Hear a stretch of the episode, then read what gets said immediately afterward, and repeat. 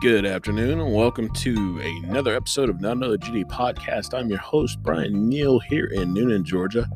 Mixing it up a little bit today. Today we are doing a, well, for us, lunch break moment instead of coffee break. Uh, so if you're getting ready to make that sandwich, get your stuff out, get ready, and let's go. We're going to keep it short, sweet, and to the point. Today is brought to you by the letter N. N no, I'm not going to use Neil as much as I want to. It's my last name. N is for now. N O W. Now. So when I think of now, I think of right now. My greatest thing to say is to not put shit off until later that you can do right now. Okay, technically, I typically probably say it the other way around. Like, put that shit off later. You ain't got to do it now.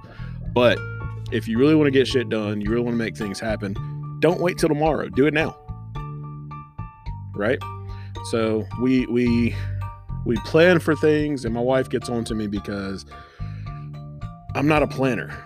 Okay, like that's one of the things we talk about. I'm really not a planner. I like to do it now. I like to live in the now. I like to, if, if we're going on a trip, I like to decide it today. Like, hey, you know what? Let's go on a trip. Of course, most people don't like that. They want to plan it out. And there's nothing wrong with planning now. Don't get me wrong. My thing is, if you're putting things off that can be done right now, don't do that anymore. Okay.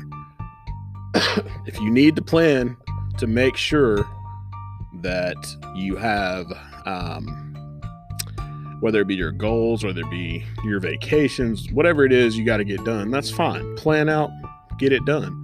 But when it comes time to get it done, don't wait till later. Get it done right now. If you need to plan out your trip, that's cool. Go ahead and plan that shit right now. Right? So, I personally know um, for me, a lot of procrastination.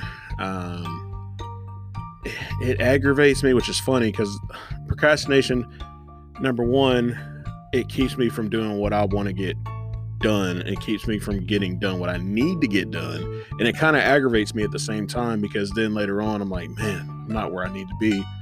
What did I do last week that I should have done to get to where I need to be this week?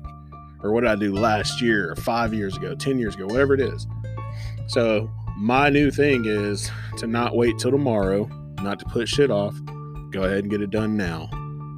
That's it. That's three minutes. Hope you had enough time to make your sandwich. Now go eat it. Enjoy your lunch break. Be easy. I'm out.